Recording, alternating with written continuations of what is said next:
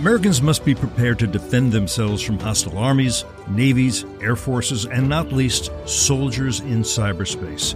With that in mind, in 2019, Congress created the Cyberspace Solarium Commission, the CSC.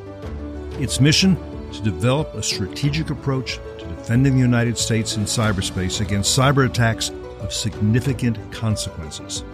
The CSC operated successfully for two and a half years, publishing its flagship report in March 2020. It issued more than 80 recommendations to reform U.S. government structures and organization, promote national resilience, operationalize public private collaboration, and preserve and employ military instruments of national power. Many of those recommendations, by no means all, have been implemented. At the CSC's planned sunset, the commissioners launched the CSC 2.0, a project to support implementation of outstanding recommendations, provide annual assessments of such implementation, and conduct further research and analysis on cybersecurity issues.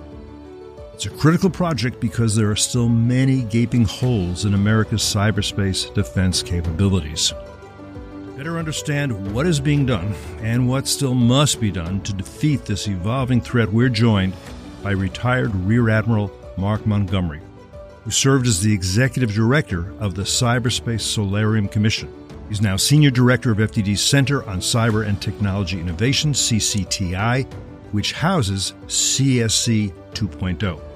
Also with us is Jiwon Ma, a program analyst at CCTI, where she focuses on this new and very important project. They recently co authored the project's annual report on implementation, which examines the state of efforts to harden our national security in cyberspace. We're glad you're in cyberspace with us too, here on Foreign Policy.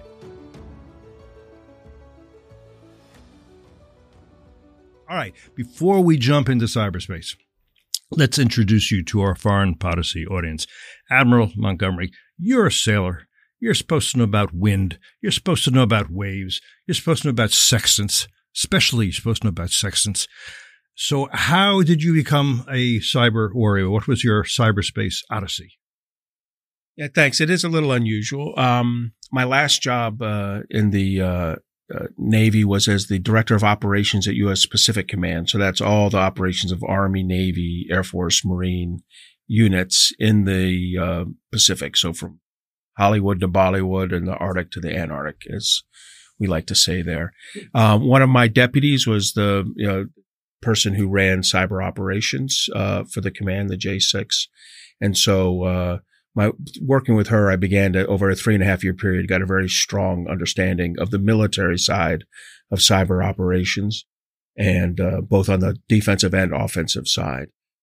Uh, later, I went to work for Senator McCain on the Senate Armed Services Committee as policy director. So one of my professional staff members that worked for me was a cyber policy professional staff member. Um, that person uh, left the staff. It was a time when Senator McCain was ill, so we didn't hire a replacement. So I had to take on the mantle of the cyber. So I pushed through a full national defense authorization cycle of cyber provision. So I had both the military experience and now I had the government experience on cyber and uh, in a in a developing field without a lot of senior people with expertise that probably left me with a lot of expertise at least in the minds of Senator Angus King and Representative Mike Gallagher who are the uh, who had been selected to be chairman of the uh, commission and subsequently selected me to be their executive director.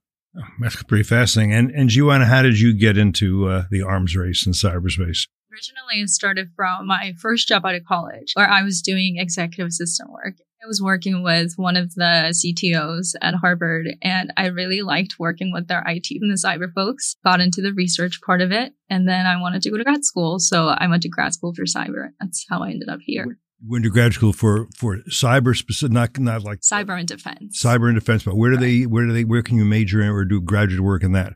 I went to Columbia University School of International and Public Affairs. Oh, right. I went there too, but we didn't have, I don't think we barely had computers then, yeah. They were still using rocks to, and chisels yeah, back yeah, then. Exactly, so, yeah. yeah. and it's actually really funny because in grad school, I started studying the commission's work and presented to Mark. He was on the panel for my grad school project. So I got to talk about one of the recommendations to him. Yeah, we had this weird policy when I was on the commission. If someone contacted us, you, the lawyer tells you you have to talk to everybody or nobody. Mm. So Mm. we, because we're a commission trying to find things out, it had to be everybody. And for companies, everything, it meant we probably had to interview 600 companies, you know, that would come in and talk to you over the year. What was interesting was the education one. We would get requests to speak at universities or even middle schools or high schools. And, uh, and I usually, I do a lot of the university ones. Some of the other commissioners like Dr. Ravich, Samantha Ravich, who's also here at FDD, um, would, uh, would, uh, uh, do them. But then the high school, middle school, I didn't do. But as it got lo- later on, one of the most interesting experiences I had was speaking to a high school in upstate New York. And in the middle of it, it's virtual. This one young girl, 11th grader, gets up and, and starts asking me questions.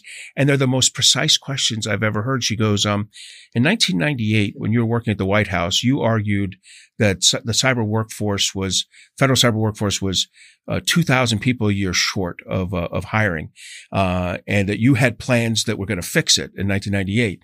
And she goes, now that program is only hiring 400 people a year, 23 years later.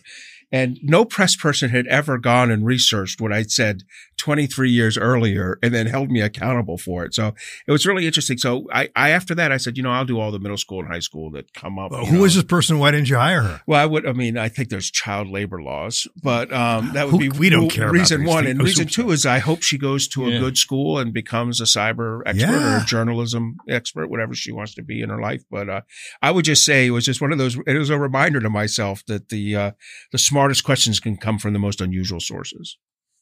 Gives one hope about uh, young people. Um, are, you know when we talk about, or you talked about, we mentioned the Cyber Solarium Commission. I, th- I think you need to explain what that was and where it got the name because Cyber Solarium Commission. It sounds like someplace you go to get a tan or something. You know. Yeah. So uh, when I was working on the Senate Armed Services Committee for Senator McCain, this provision came up. It came from Senator Ben Sasse. Uh, and um, uh, Republican from Nebraska, and who was in fact later a commissioner. So he brought it to Senator McCain, and I got to tell you, Senator McCain is no fan of commissions and reports. He's a man of action. He was a man of action. S- Senator McCain is like, you know, I, uh, I, I don't want to do this, and so myself and a couple other staffers came up and said, let's walk through everything that's happened over the last 10 years. And we walked him through Chinese intellectual property theft. And We've probably lost a trillion dollars worth of unrealized GDP. And we have that from some other commissions that have studied it. Um, the uh, North Korean attack on Sony. It went practically unresponded, right? So North Korea does this attack. We don't even attribute it to the North Koreans for five months. And then when we do, we indict four North Korean military officers. Uh, amazingly, none have been extradited. Uh, That lack of an extradition treaty kicked in. More importantly, I think all four of them got awards from Kim Jong Un after we indicted them. So really, that didn't work. And then the one that really sunk home, uh, uh, uh, one that really sunk home with him was the uh, Chinese theft of the Office of Personnel Management records, including Senator McCain's personal records, his his answers to polygraphs, things like that, all all stolen. And then at that exact moment, we were dealing with the ramifications of the Russian cyber-enabled information operations against the 2016 election. This is their use of bots and things like that to create false stories. Uh, th- that that element of the Russian uh, stuff.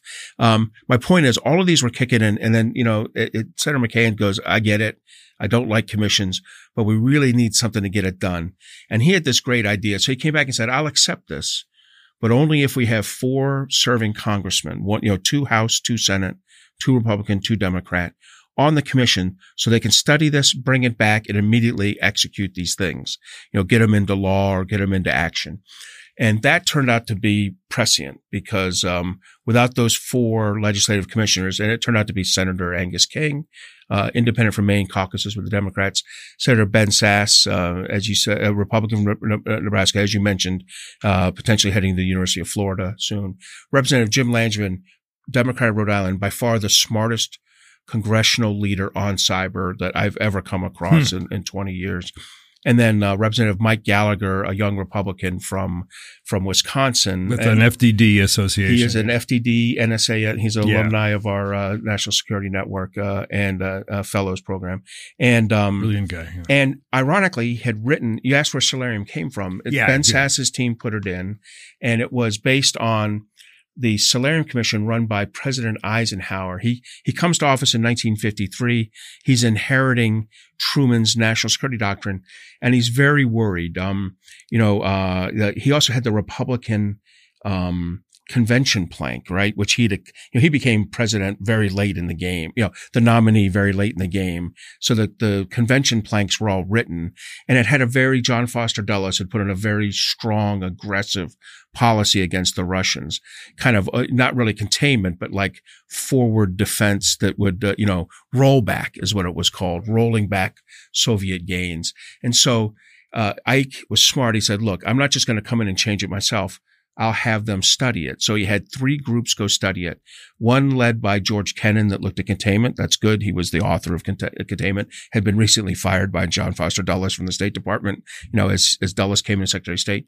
One led by Dulles acolytes that looked at rollback and one led by the military that looked at using strategic nuclear forces as your as your defense mechanism. So these three groups studied it for about uh, a month to two months at Fort McNair down in uh, in D.C. and they came back and and the the men run the happened to be all men running it, but the men running it were the future leaders of our country. It, ironically, they'd been the planners. You know, MacArthur's lead planner. Um, Nimitz's lead planner, Eisenhower's lead planner from World War II. These are now like senior colonels, junior admirals, and generals. They run this thing, and later on they become three and four star generals. And they come back and they say, "Look, you need a, uh, a certain type of containment, kind of a, a more aggressive containment strategy." Uh, it became known as, uh, as as National Security Presidential Directive 162, and became really our strategy for the next 30 years dealing with the Soviet Union. And the nuclear stuff became the basis of mutual assured destruction. And later on, parts of it became the basis of flexible deterrence. So really a brilliant grouping. Um, it, it, was the PhD topic for Representative Mike Gallagher doing his PhD when he was an NS, uh, a fellow here. So really it all came together with this cyberspace solarium commission. The idea is come up with a new strategic approach to dealing with cyber. And so that's how it got its name. But solarium is because they met in a solarium. That's right. so the final briefing was to get President um, Isaac, uh, yeah, the, the, initial meeting with Kennan Dulles and and um, and the National Security Advisor and Eisenhower was on the top level of the White House, which was known as the Solarium. It's where Ike liked to go to reflect uh, when he was president. You and Mark mentions the uh, the the Sony attack, so I just tease that out a little bit what they did and why they did it and the harm it did. I just think it's worth that we under because it's a good example of one kind of threat, not the only kind, one kind of threat we face from nefarious cyber actors. Talk about a little bit, Sony. Yeah, I'll talk about the high level perspective of that. Once they were able to attribute it, something that came out of that question itself is that it took us way too long to attribute in other words, just to figure out who this, who had done this. Okay. Right. But the response was also too weak. We got to make a statement, signal in cyberspace what U.S. is capable of in terms of response. Response was basically the indictment of four people who, who, who didn't really care and they were kind of probably thrilled by it. That, so that was a meaningless response. Right. No cyber attack in retaliation. And also important, I want to get this in. I think we understand that what made North Koreans angry was a movie that Sony made about North Korea. It was called The Interview, right? That's right. So I, I think, and I think the type of attack was, um, you know, getting a little more granular. The type of attack was, uh, first they, da- you know, they, they made it so that Sony couldn't access its own servers and, uh, and they bricked a lot of servers so they couldn't, data was no longer available to anyone. Additionally, they grabbed emails from this and used them for reputational damage. I mean, this is now, as you go forward seven years, these are two or three of the core aspects of ransomware. You know, you either deny someone access to their own data or you grab the records, you know, usually the emails between the CEO and the general counsel about the most recent sexual harassment case. And then you begin to slowly reveal it for blackmail purposes. The Chinese did it I mean, excuse me, the North Koreans did it for punitive reasons, just like you said, probably because of the interview. You know, it's, they've never officially said that, but they certainly said, we're going to do something about the interview. And then this happened. Um, I want to pick up on attribution. That's a great point. You know, this isn't the only case of it. We are slow on attribution perpetually. Uh, there, and, and it makes no sense because we know it was North Korea shortly after the attack. We, the intelligence community but our ability to prove it was different. And I compare this to say there's a great example where the Saudi, uh, the uh, Iranians have attacked the Saudi Arabian Aramco facilities with a kinetic weapon You know, they launched a cruise missile and drones and struck it. We saw it after launch, and within three to four minutes, we're announcing there's been an attack. And then after, you know, just a few hours, we're directly attributing it to Iran because we're very comfortable with that intelligence. We saw a plume of a, you know, of a, of a, of a high energy launch. We tracked vehicles moving and then we saw an explosion and we said, you know, Colonel Mustard in the library with a candle, you know, you know Saudi Arabia with cruise missiles uh, attacked by Iran. Then a cyber attack, same facility. We'll watch it and we'll wait three, four, five, six months before we attribute it. Even though it's still, you know, Colonel Mustard in, in, the library, but now instead of a candle, he's using a computer device, you know. In other words, my point is that when it comes to cyber, we're much slower to attribute. And I think it's our lack of, our, our, our lack of, um, of, uh, of comfort with the quality of the data that we're using to attribute. Another point I want to make here, and that is, okay, we failed to deter North Korea by denial. In other words, suggesting, oh, if you do this, you will be so sorry. We will do terrible things. That didn't work. Then we had a chance to deter by punishment, right? By saying, oh, you did this once. You won't want to do this again because here are the consequences. That failed too because they didn't care. However, their cyber attack succeeded. And what I mean by that is we, people think, oh, well, too bad for Sony. Ha ha, cost them some money. But the fact of the matter is they made this film called The Interview. I urge everybody out here to go go watch it. Very funny. It's very it's satirical. Let me tell you, you you if you disagree with me, Sony will never make a satirical movie about North Korea again, and neither will any other studio in Hollywood. What does that mean? It means we've been deterred. It means our freedom of speech has been restricted going forward. Americans are less free today because of that attack on Sony. The North Koreans have won. And this is very important to realize. There are all sorts of ways that the North Koreans, the Chinese, the Russians, uh, Iranians, certainly the Iranians who are right now designating uh, people here at FDD as terrorists and because we're for sanctions. They're going to, tr- these nations are going to try to restrict our freedoms, not least our freedom of speech. And North Korea is a pioneer and the Sony attack was a successful one. And every other enemy of the United States says we can restrict their freedoms at home, at home. That's a great, great position. You give me two thoughts on that, uh, Cliff. The first is, um, North Korea has evolved into basically a uh, a cyber gang, you know, masquerading as a nation state. I mean, they really are at that mm-hmm. point. And they with they use nuclear weapons with nuclear weapons. They used to sell counterfeit fifty and hundred dollar bills, super bills, uh, to fund all their nuclear weapons development, their purchases from A.Q. Khan and such. They no longer have to do that. You know, we we we kind of cut that off to some degree. They did illegal sales of coal and really really bad oil, uh, you know, dirty oil to um uh to China and to other countries. We've cut a lot of that off, uh, not all of it, but the, the last resource they had to get at cash is now this cyber enabled criminal activity. And they do a lot of ransomware and a lot of theft. Um, the other thing you remind me is that getting back to the commission, um, what we had kind of determined was there was a threshold below which uh, deterrence didn't apply in cyberspace. In other words, there's a threshold above it, like Russia and China don't take down our, our Northeast power grid. They don't do it because they know we have a very capable offensive cyber capability and a lot of other tools that would punish them for doing that. I think that's in effect right now to some degree in the Ukraine issue with, with Russia mm. is that we have a very sophisticated capability greater than the Russian to do mm. harm to them.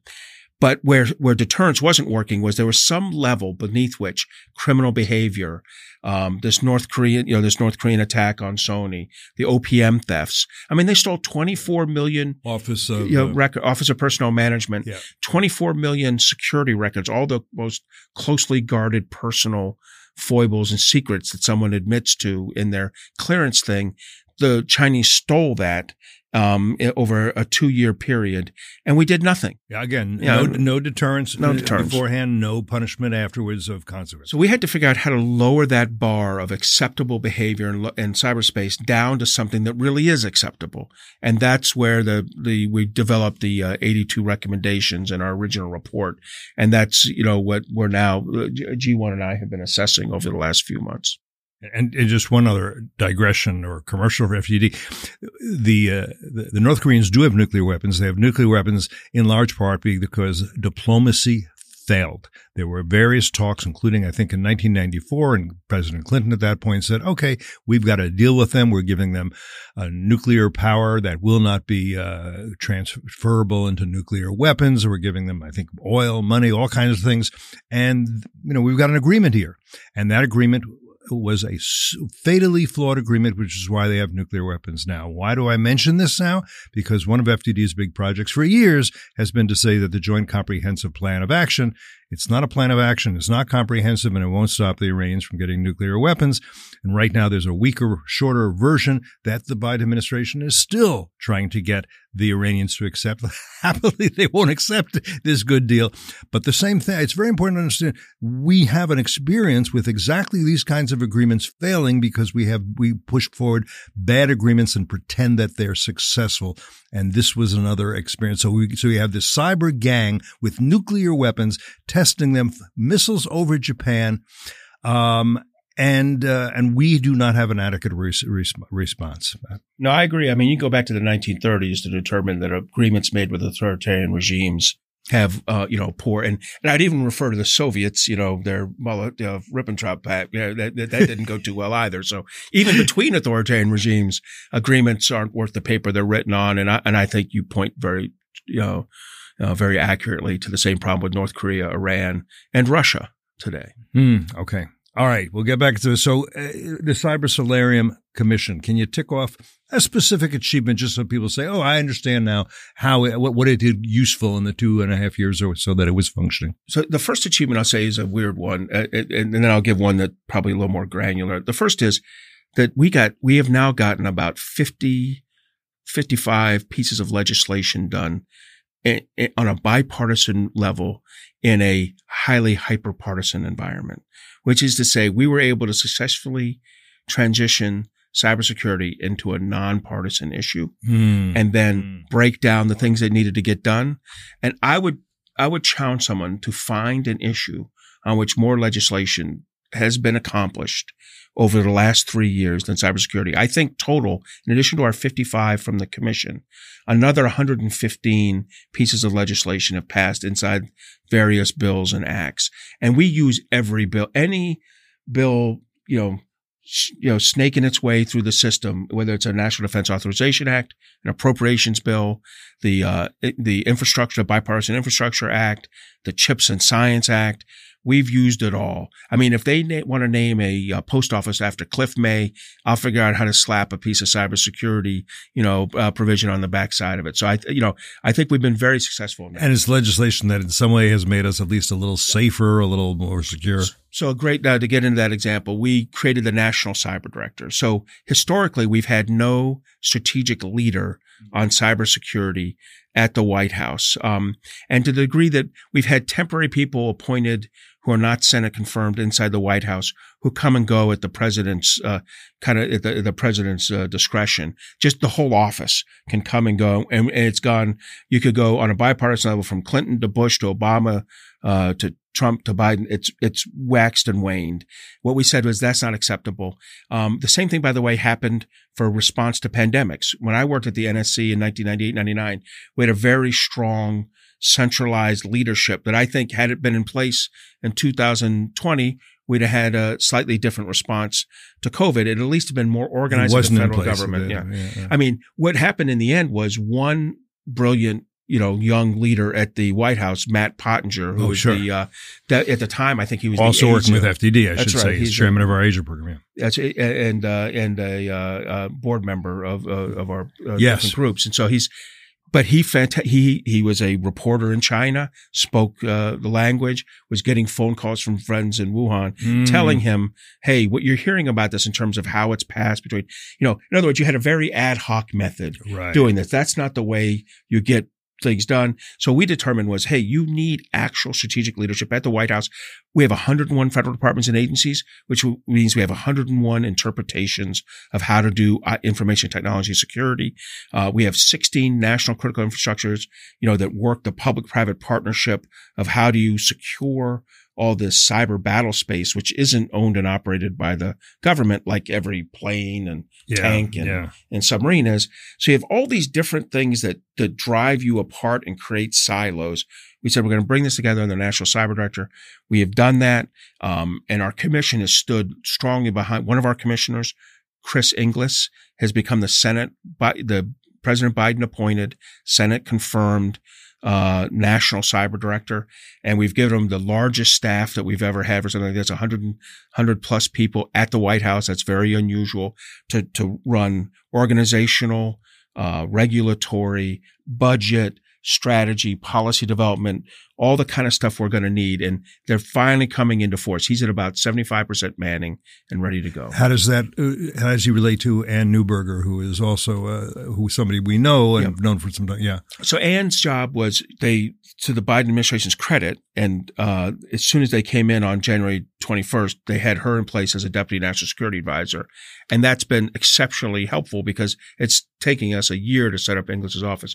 So in the mm. meantime, she's handling both the offensive and defensive sides of national cybersecurity. I think over time, her defensive side cuts over to Inglis and, and his Senate confirm because his role can have oversight. And I think one of the things we've learned over the last six years is that you know co- you know congressional oversight is a critical element of of uh, effective national security, and uh, and the uh, and so having um, having Inglis as a Senate confirmed official really gives you that.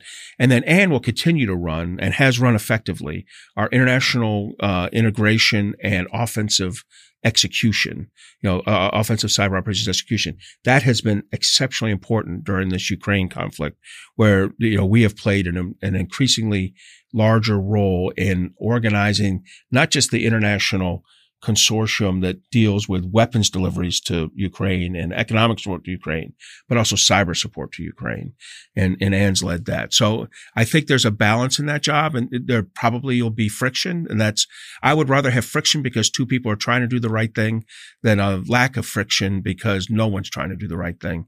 So I'm excited about that. And then there's a third uh, element to this, which is the Cybersecurity Infrastructure Security Agency, an agency at the Department of Homeland Security that the commission very much improved in terms of authorizations, what it could legally do. And we helped take its budget from 1.8 billion to 3 billion. So about a 60% increase over three years. And that's empowering uh, it and its leader, a, a woman named Jen Easterly, uh, to really lead at the kind of operational tactical level the federal government's work with the private sector you want to tell eh, maybe uh, see if you, you both agree on this. Should Congress have kept the Cyber Solarium Commission going rather than sunsetting it? Should it? It sounds like it was so useful. Why not keep it around? We got these threats still persist for continuing that work. So I think it's okay that they sunset. And I say this confidently because the assessment that we've done really showed the progress that we have to make and how to get there. The work that we're doing is we're continuing to address that and we're working with various public and private sector partners and industry leaders. And that was part of the whole assessment approach and the research that went into that. Mark is talking about the importance of NCD empowering CISA I could really see that in my own work because as I'm providing this research, I'm looking at documents from CISA about implementing these new programs and initiatives and documents that came about because Chris Inglis is asking federal agencies to reset their priorities and their priorities for budget. That's good. We need the resources in order to continue building national resilience in cyber we're doing the work. So I think it's okay the commission has sunset because their work continues. And, and, and of course, uh, you should uh, just explain how after it sunsetted, it ended up here at FDD as 2.0, right? That, that was probably your idea. Yeah, it was, uh, and uh, and the commissioner. So we went to Senator King, and and Jiwon's exactly right. You know, we had gotten a lot done. Commissions need a sunset. The government you know, government, good government is efficient, effective government, right? You don't just keep going and running like a, running a shadow congressional committee in the background. And that would offend congressional committees too. I think if we'd kept going, we would have lost some of our effectiveness with the committees. So they'd be like, when are you guys going to stop, you know, trying to push us around through this? So, um, and, and Senator King and Representative uh, Gallagher and Langevin uh, uh, came uh, to me and said, "We want to keep going. We think the right way is a non-governmental organization." And so, um, uh, I took a look at it, and there's there's some requirements when you're working a congressman. You definitely have to ha- find a location that does not take foreign money. And you know, when you take a look at U.S. think tanks, um, especially here in the DC area, that is not an attribute I'd ascribe to a lot of them. And so FDD is one of the few that uh, that uh, has a a, a a strong bipartisan foreign policy national security focus with a cyber center already existing and uh, you know a commitment to not take uh, foreign government uh, donations and as a as a result and, and I would say I there wasn't a lot of like secondary and tertiary choices when I described those attributes. Um, and we had an extra benefit. One of our commissioners Samantha Ravich uh, was uh, at FDD as chairman of the CCTI so um, Senator King and uh, and Sasse and Representative Langevin Gallagher said that's a good place to go. Uh, we still have relationships. Two of our other commissioners um, have relationships with think tanks, and they are play a significant role. And in fact, one of the think tanks, the McCrary Institute at Auburn, a disadvantage of being located in Auburn, Alabama. I'm sure it's a wonderful place, but it's it's a it's a pretty long car ride uh, and plane flight from DC. So they do what we do a lot of work with them with McCrary's researchers but um, we're housed at FDD. FDD provides you know, effectively a lot of in-kind support to us uh, by providing the overhead. And then uh, I did some, we do some separate fundraising to bring funds in for CSC 2.0 to work the staff issues very specifically with this.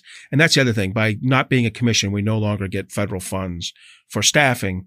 And that was the one thing Senator King asked me, do you think you can, you know, raise, you know, get the appropriate funds for staff? I said, yes, we can. I was confident we could just, uh, just from some initial discussions. And then the other good thing is, is their congressional staffs, their personal staffs still have an open door with us. We can, you know, task, you know, get task and get responses very quickly.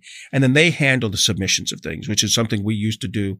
They handle it. And that's actually in some ways better. It gives the senators and the congressmen, you know, kind of tactile ownership of the issues as they push them through. And we rely on their relationships. And Senator King and Representative Langevin, particularly with their experiences in the Senate, long track records in the Senate and the House, have a lot of friends on both sides of the aisle. All right. So we mentioned earlier that there are still some gaping holes that need to be filled in terms of America's cybersecurity. Um, why don't you mention what is, you know, one or two, what one or two of those holes that, you know, that keep you up at night, that you think about, that you worry about, that we haven't yet filled and we need to? You know, that's a, it's a great question. Look, there's areas I would say there was a whole, in our work, I think we did a good job reorganizing and prioritizing efforts in the government. We did a great job with the Department of Defense, uh, cyber uh, strengthening. And we did a pretty good job with the international norms and reorganizing State Department. And I expect the Cyber Diplomacy Act to pass in this National Defense Authorization Act. But in, in advance of that, the State Department is organized properly. The president has nominated and the Senate has confirmed an ambassador to be our cyber uh, uh, digital policy leader, uh, a man named Nate Fick, now Ambassador Nate Fick. Um, one area where we did not make the kind of headway that that I think we needed is in uh, building that public-private collaboration between the private sector and the federal government. And uh, what's what's happened there is that each side, and this has been going on for 23 years, has a lot of trepidation. Like, I'm not sure I want to share all my proprietary information with you or potentially embarrassing or inflammatory information with you without understanding how you'll protect that and what am I getting back in advantage. And the problem here, of course, is there are a bunch of systemically important entities, the most important, like 200 things, whether they're banks, power companies, water distribution, hospital systems that have to be preserved and protected in a, in an engage, you know, when you're in the middle of a crisis or contingency with, with China or Russia, both of whom have, we acknowledge have done due diligence in installing malware or malicious software in our systems that can be exploited during wartime. So those top 200, we kind of have to have an agreement with them that like, you'll take this minimum level of security standard, you'll third party check it and, uh, and you'll let us know how that's going. And if, and if you do that, we'll provide you some liability protection against an attack. I mean, this is a pretty good compact of benefits and burdens on both the companies and the government. And additionally, we'll provide a speed of data information exchange. In other words, right now when we're telling them, oh, we saw this kind of threat signal, we send it through Slack, a Slack channel, or through email and and not speed of data where it's going right to there. And we highly classify things for private companies who only have one or two people cleared to read it, which is not effective and efficient. So there's things we have to do. That kind of work has not happened, and we've got to move that. To me, that's the biggest bar that has to move over the next two years. And by the way, this is I, this is going to be hard, I think, in the U.S. because uh, if you if you own a corporation, right, you have a certain sense of your own independence. You don't want to be hurted, or you don't want to. It's not the same problem in the People's Republic of China because you have military civil fusion. That's their term. In other words, the Communist Party, Xi Jinping says, every company will do what I tell them to do. Every executive, every company will do what I tell them to do. They will supply any information I require and they will take orders from me on cybersecurity and anything else. And this is, I'm afraid this is something not even very well understood on Wall Street where they think, oh, we can invest in these companies. We can produce solar panels over there. I'm not too worried. I, I heard this stuff about the Uyghurs. They say it's not whatever. They don't seem to understand that they are investing in this military civil fusion there's no such thing as an independent, a truly independent corporation in China. That a lot of people would say, "You're, you're crazy, Cliff," but I, am right on this, am I not, Jiwon? Yeah. I'm totally right. so, well, and I think two people who'd agree with you are Nate Picarsic and Emma yeah. here from FDD, both fellows here, who've made it clear in a number of uh, of policy memos that exactly explain the civil military fusion, the Chinese, uh, you know, use of state-owned enterprises, and even their most recent piece on the weaponization of capital, where they've used their investments in companies to grab um, U.S. intellectual property or prevent the U.S. government from investing in, in startups. So I think that there's a strong argument for everything you're saying. And my biggest fear are companies who have a very short-sighted view and say, I'm going to go do a joint venture in China and make a lot of money over the next five to seven years, which probably will help my CEO compensation package mightily. In the meantime, I recognize or I allow or I admit that my intellectual property is being slowly stolen in the joint venture. And in fact, I can see a factory being built several kilometers away. And suddenly my local nationals are beginning to move over to that company. And they'll even hire a few of the Americans from my company to lead it. And suddenly I'll have a competitor on the horizon. So 10 to 15 years from now, I, I'm, I've actually created my rival and I've given China their own production facilities. But boy, did I have a very successful five to seven years. We've talked about uh, North Korea as a uh, as a nefarious actor in cyberspace. We talked about China. Let's talk a little bit about Russia because that that that that, that also is my concern here is among other things is this. Okay, we've got we've got Putin waging a war against Ukraine trying to wipe it off the earth as a nation, right? We have him not doing well militarily. You and I have talked about this at length, Mark, but he's considering hmm, maybe it would help me to use tactical nuclear weapons, more for the, the, the shock and awe than for any real military value. Now, one thing we could do to impose consequences afterwards is not use back tactical nuclear weapons ourselves. Probably wouldn't for all sorts of reasons, but we might say, okay, let's do something to Putin that's really harsh on the cyber scale. Let's, you know, close down all his lights for a few days and show him he can. But you have to be able to do that. You have to have superiority in cyberspace. And, and in a way, what I'm getting to is, uh, you know, Brad Bowman recently uh, did a, a, foreign policy podcast with an Air Force general, and he talked about superiority in the skies, establishing that superiority, and how Putin didn't establish it in Ukraine, and how bad that's been. So, what I'm getting to is the idea: Do we have cyberspace superiority so that we could warn Putin, maybe deter him, or punish him afterwards by saying, use tactical nuclear weapons. Let me tell you what we can do to you, or prove to him what we can do to you in a cyber attack that he could not retaliate against on the same level. That's what I don't know. I'm sure people are struggling to try to figure that out, right?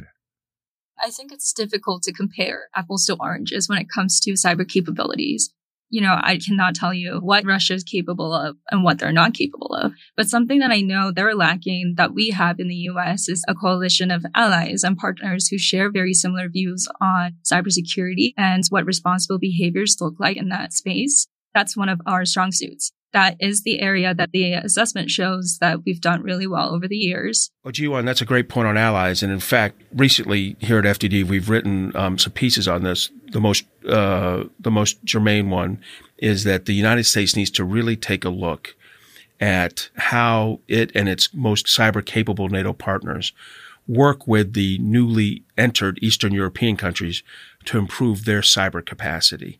And this is both on the defensive and offensive side. The defensive side, we saw this play out in Ukraine, where from 2018 to 2021, the United States, through both the State Department and U.S. Cyber Command, provided significant uh, technical and uh, resource assistance to the Ukrainian cyber defense forces. And to some degree, that along with, of course, the great resilience of the Ukrainian people themselves, that has played a role in making Russian tactical cyber operations less effective. The other end of this is what we just saw in Albania, where they were attacked by the uh, Iranians and, uh, and, in fact, cut off diplomatic relations with Iran. Uh, and that's a country where we should start taking a look at how do we build up as a NATO ally?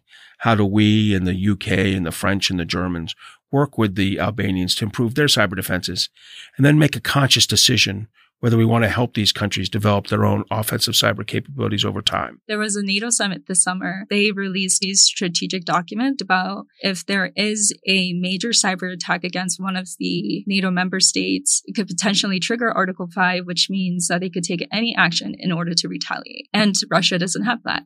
I think that's a very important distinction between us and the Russians. And just so people know, Article 5 is part of the NATO treaty. It means that an attack on one NATO member is an attack on all, like all can respond. So talk a little bit about the whole concept of cyber diplomacy. I don't think most people know much about that.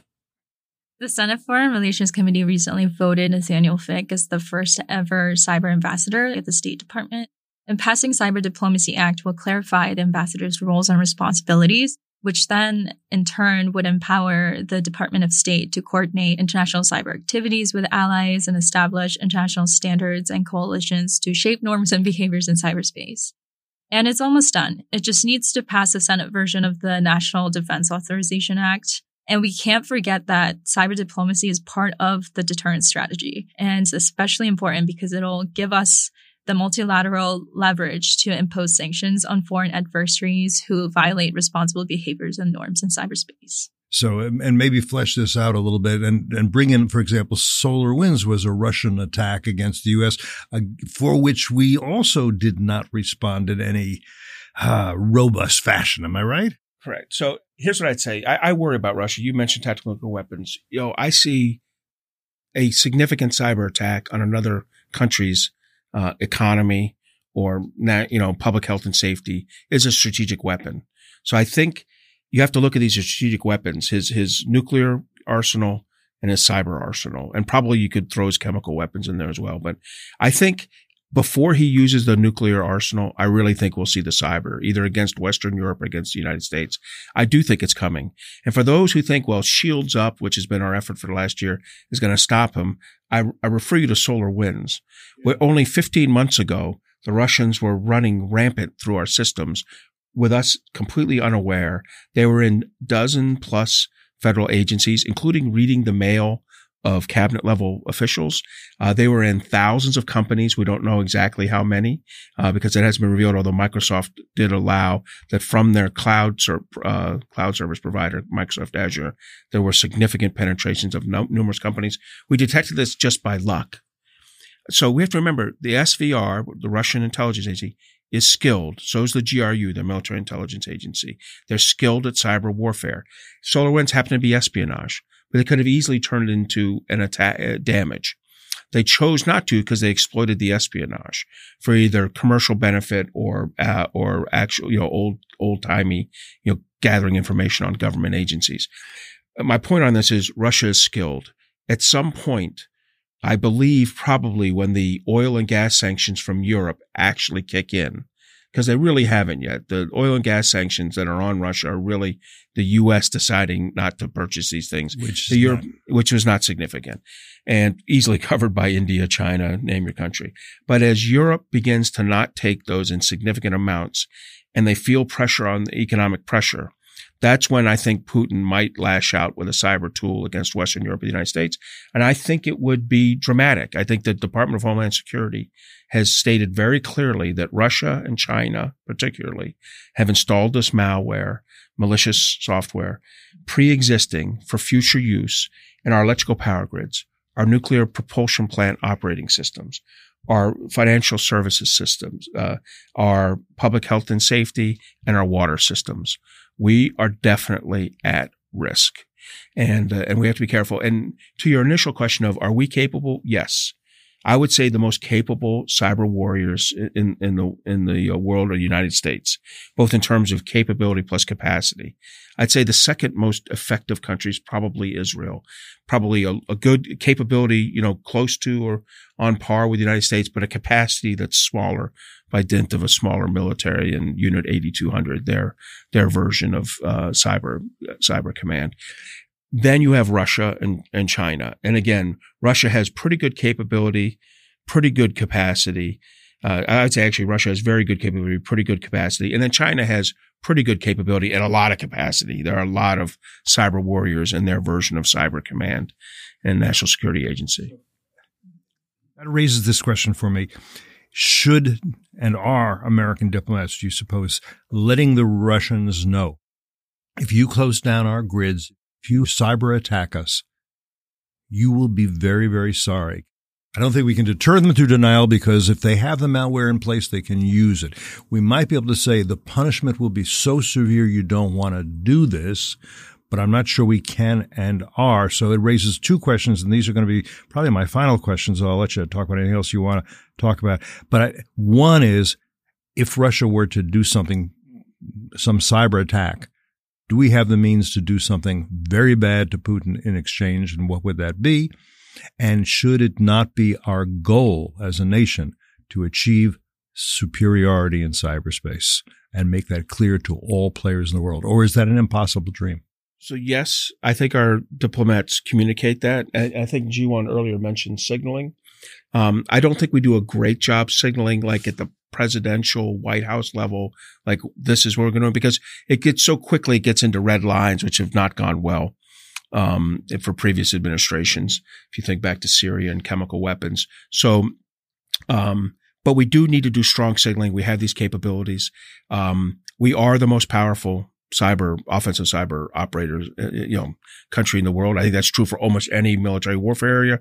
Happens to be true for cyber, and that's a combination of both military Title 10 and intelligence Title 50 forces. We're very good on both sides of that uh, of that coin, and uh, and I think we we need to continue to transmit that because just like in everything else, the United States is a deterrent. We are not a coercion based country. We're a deterrence based country.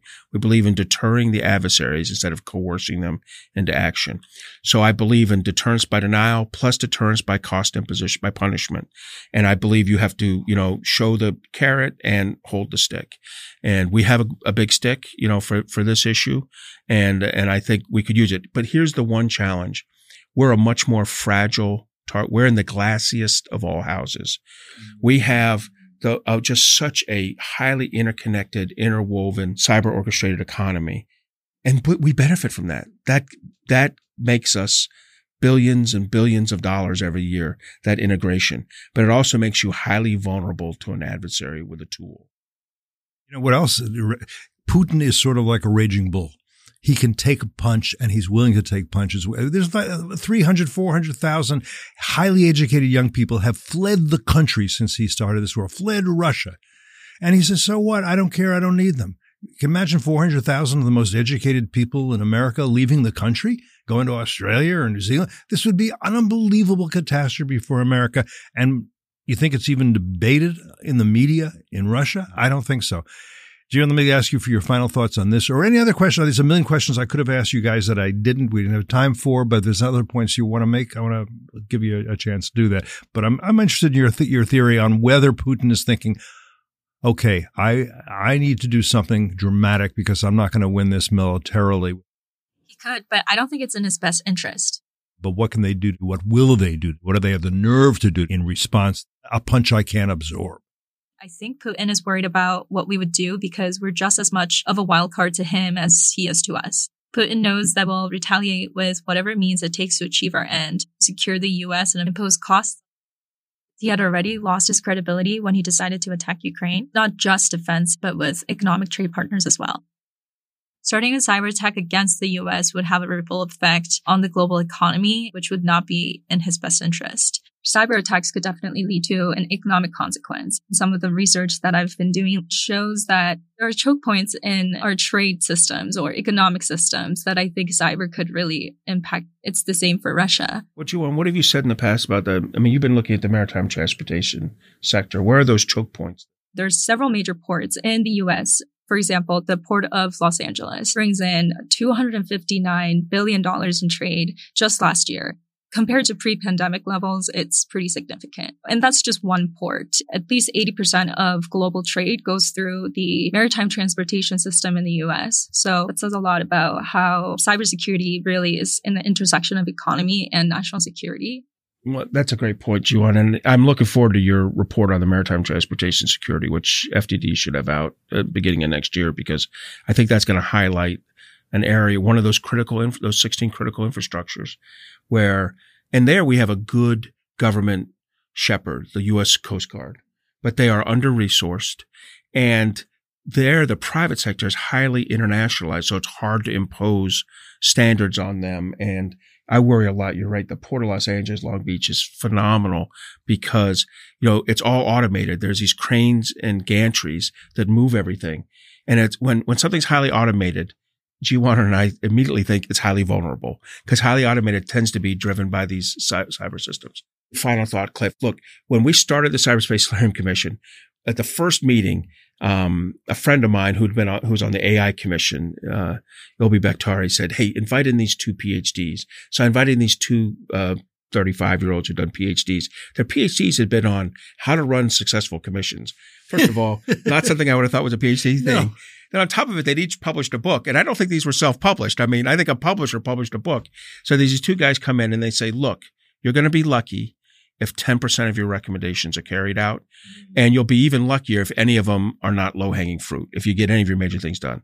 And I think it's fair to tell you that so far we had uh, 82 recommendations overall, 52 of them legislative.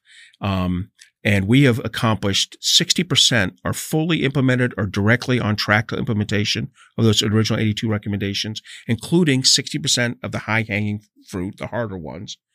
And then, you know, another 25% are making, uh, you know, are on a track that we think can get there. And that's what CSC 2.0 is working. We're oversighting that first 60%. Are you really implementing it right? And we're push, helping pursue that next 25%. That final 15%, a few of them are really aspirational, like reorganize Congress, you know, but, eh, or, you know, provide liability protection to, you know, large areas of the, of the economy, things that probably aren't going to happen. But that other 85%, 85% is a lot bigger number than 10%. Um, Angus King likes to say that if his accomplishment rate were a batting average, he'd be making $400 million a year playing for the $400 million in 10 year contracts playing for the New York Yankees. And, and I think he's about right. So I, am proud of what we did. And I'm really proud of what Jiwon and myself and Annie Fixler and the rest of the CCTI team at CSC 2.0 are doing to continue to move forward this national security issue for the country and really for the free world. All right. Um, vital, critical work to make Americans safer at a time that's going to remain dangerous for many, many, many years to come. I don't see the end of that. But I think, uh, I, I, think, certainly hope listeners now understand the work you're doing better and why it's, it's so important. So, Jiwon, thank you. Mark, thank you. And thanks to all of you who have been with us for this entire hour here on Foreign Policy.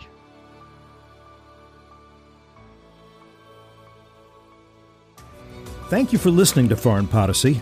If you found the program worthwhile, we suggest you subscribe to Foreign Policy on iTunes, Spotify, Google Play, Stitcher, or wherever you prefer to listen to your podcasts. Send us your feedback, your questions, your ideas to foreignpolicy at fdd.org. For more information about this episode and others and about our distinguished guests, visit us online at fdd.org.